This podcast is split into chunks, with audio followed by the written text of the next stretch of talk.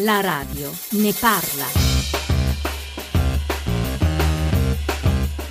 10.45, martedì 28 ottobre, scadenze fiscali e realtà delle partite IVA nella prima parte della nostra trasmissione, rimborsi a RC Auto nella seconda.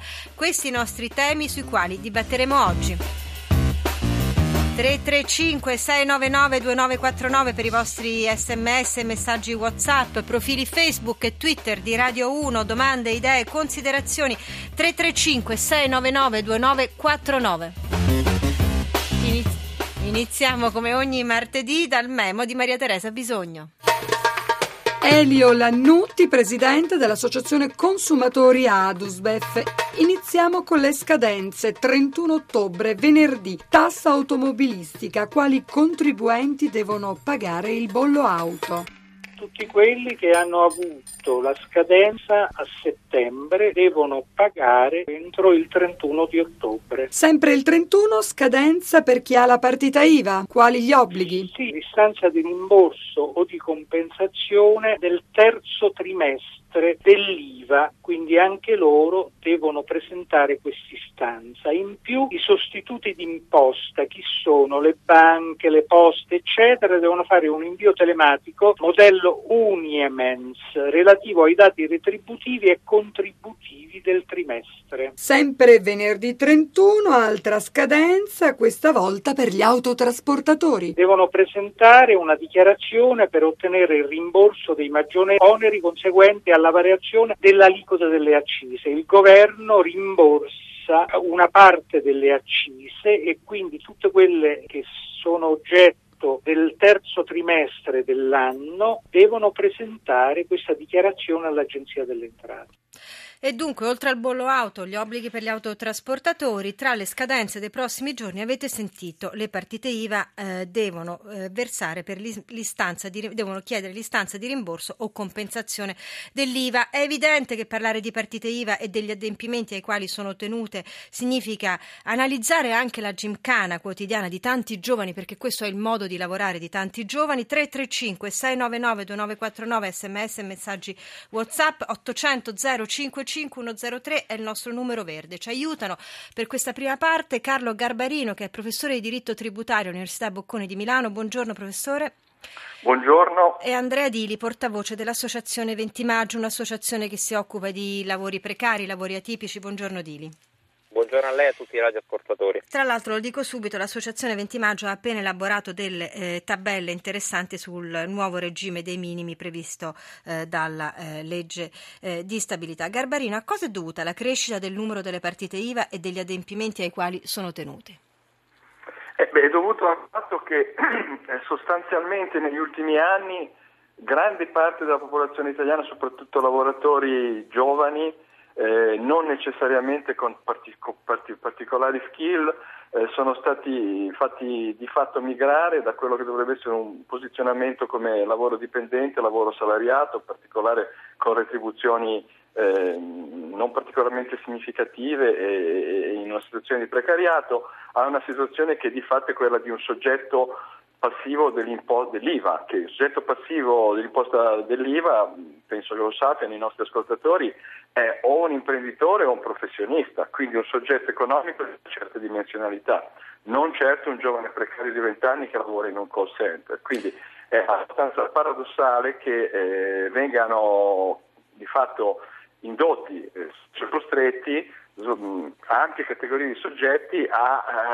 fiscalizzare la propria posizione emettendo delle fatture IVA quando proprio oggettivamente, antropologicamente, praticamente non sono soggetti IVA, e questo crea dei costi amministrativi e poi, se poi andremo più nel dettaglio, crea anche proprio un costo fiscale. Un costo fiscale e anche un costo contributivo che viene invece addossato. Senta professore, mi dice una cosa, ma la crescita delle partite IVA e la conseguente crescita degli adempimenti fiscali ai quali sono tenute le partite IVA è stata, come ho detto, conseguente oppure no?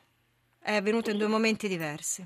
Conseguente a cosa, scusi? Alla crescita del numero delle partite IVA. Cioè, le partite IVA oggi hanno molti adempimenti fiscali, no? Alle quali sono tenute. come dire, sono prima cresciute nel loro numero e poi negli adempimenti o no? Guardi, sono due fenomeni paralleli che hanno comunque dei cicli, dei flussi. In vero, purtroppo, le partite IVA del 2013 per la grave crisi economica e recessione sono diminuite, secondo i dati della CGIA di Mestre, del 6,7%, quindi mediamente molto di più della diminuzione dei lavoratori subordinati, che sono una pratica più ampia, che sono sul 3%. Sì, ma dopo anni di esplosione di questo fenomeno. Esatto. È un dato 2013 che bisogna considerare anche lo storico, credo. Esatto. Andrea Dili, Associazione 20 Maggio, ho detto lavoratori atipici e lavoratori precari, 335-699-2949 per gli sms e messaggi WhatsApp. Chi le usa oggi? Chi le apre? Quali categorie di lavoratori? Quali settori, a vostro avviso? Un po' ha già detto Garbarino, ma entri nel merito della faccenda, Dili.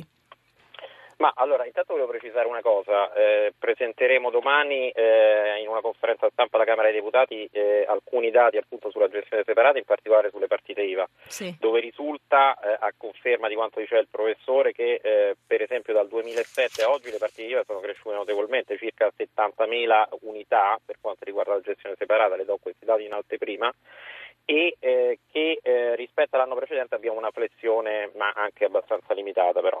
Chi sono questi soggetti? In realtà non sono soltanto false partite IVA o gente costretta ad aprire la partita IVA, ma sono anche tante partite IVA genuine che però sono vessati sia da un punto di vista fiscale che soprattutto previdenziale, che soprattutto di mancata tutela da uno Stato che non guarda a questi soggetti come invece guarda ad altre categorie. E questo bisogna dirlo perché si rileva dai fatti proprio.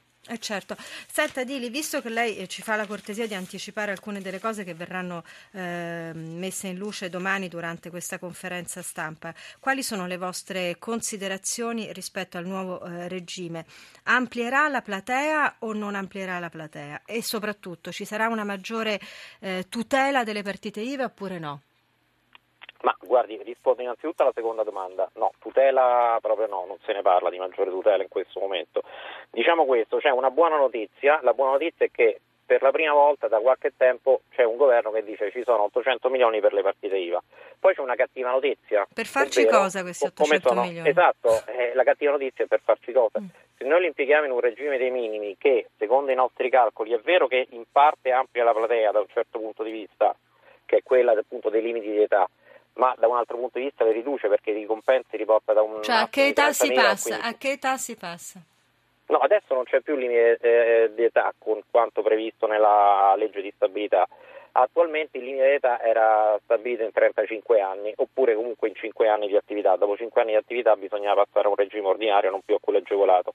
Con la nuova legge di stabilità questi vincoli cadono, ma il limite di ricavi per essere considerati nel regime agevolato passa da 30.000 a 15.000 euro per questi soggetti, quindi viene ristretto. Dopodiché ci sono altri problemi, perché da un punto di vista complessivo, per come è stata strutturata, è una manovra, questa sul regime dei minimi, che aiuta più le piccole e medie imprese, quindi artigiani e commercianti, che le partite IVA, quindi il lavoro autonomo genuino, perché c'è una defiscalizzazione della contribuzione, sostanzialmente viene diminuita la contribuzione per questi soggetti che ricordano un'aliquota al 24%, mentre nulla si dice nei confronti dei lavoratori autonomi che hanno un'aliquota attualmente al 27%, ma sì, che per effetto della riforma Fornero passerà al 33%. Ciò significa che, per capirci, un soggetto che ha 1.000 euro di compenso al mese se ne mette in tasca attualmente circa 515, ma se ne metterà in tasca a regime meno di 500, cioè più del 50%. Professor Garbarino, ho detto, lei è docente di diritto tributario all'Università Bocconi di Milano. L'IVA, imposta sul valore aggiunto, tassa indiretta, no, proprio per antonomasia, che rappresenta, credo, una delle entrate tributarie maggiori per lo Stato, che cosa serve per farla funzionare? Beh, guardi, appunto, serve, l'IVA è un'imposta, diciamo, nobile, un'imposta europea, sì, ben congegnata per quanto riguarda i soggetti economici che agiscono come intermediari per prelevare un'imposta sul valore aggiunto. È come dire il PIL che ogni soggetto economico, il contributo al PIL di ogni soggetto economico. È un'imposta che funziona bene, neutra. I problemi dell'IVA ci sono appunto nella sua fase terminale, quando impatta il privato, cosiddetto, il consumatore. La fisiologia dell'IVA è che il consumatore paga, pagando l'IVA, non potendosela poi detrarre o scaricare, come si dice, paga un'imposta sul consumo, che è significativa. Alcuni aspetti di regressività, perché le nostre aliquote alte, ovviamente che sono fisse, incidono di più su chi ha meno disponibilità rispetto a chi ha più disponibilità, no? Questo è ovvio, quindi se una persona con poco reddito paga una forte IVA è abbastanza regressiva perché gli pesa di più rispetto a chi ha un reddito superiore. Però questo è un problema tipico dell'IVA ovunque. Le criticità dell'IVA appunto sono connessi con questi fenomeni sociali che ben l'altro interlocutore ha messo in evidenza con precisione e su cui concordo pienamente. Cioè, se noi trasformiamo uno strumento che dovrebbe essere il prelievo del valore aggiunto sulle imprese, in maniera diciamo fittizia, in un adempimento amministrativo e in un carico contributivo fiscale dei soggetti più deboli, questo non va bene. Certo. Io vorrei che i nostri ascoltatori, che fanno ovviamente tanti altri mestieri che occupati di IVA, avessero presente questo aspetto. Quindi va bene il dibattito sul lavoro, l'articolo 18, ok, possiamo ammettere che il mercato del lavoro debba essere liberalizzato, che i posti di lavoro siano a tempo determinato, ma ci devono essere delle tutele, devono essere dei posti di lavoro, non dei fittizi soggetti IVA. Quindi questa è una delle criticità grosse dell'IVA e questa è una coda diciamo a quello che si dibatteva poc'anzi. Una seconda criticità dell'IVA è che molto spesso questa fallisce nell'individuare l'evasione. Ne parliamo dopo gli Arcade Fire con No Cars Go. Intanto ricordo 335 699 2949. A tra poco. No Cars Go.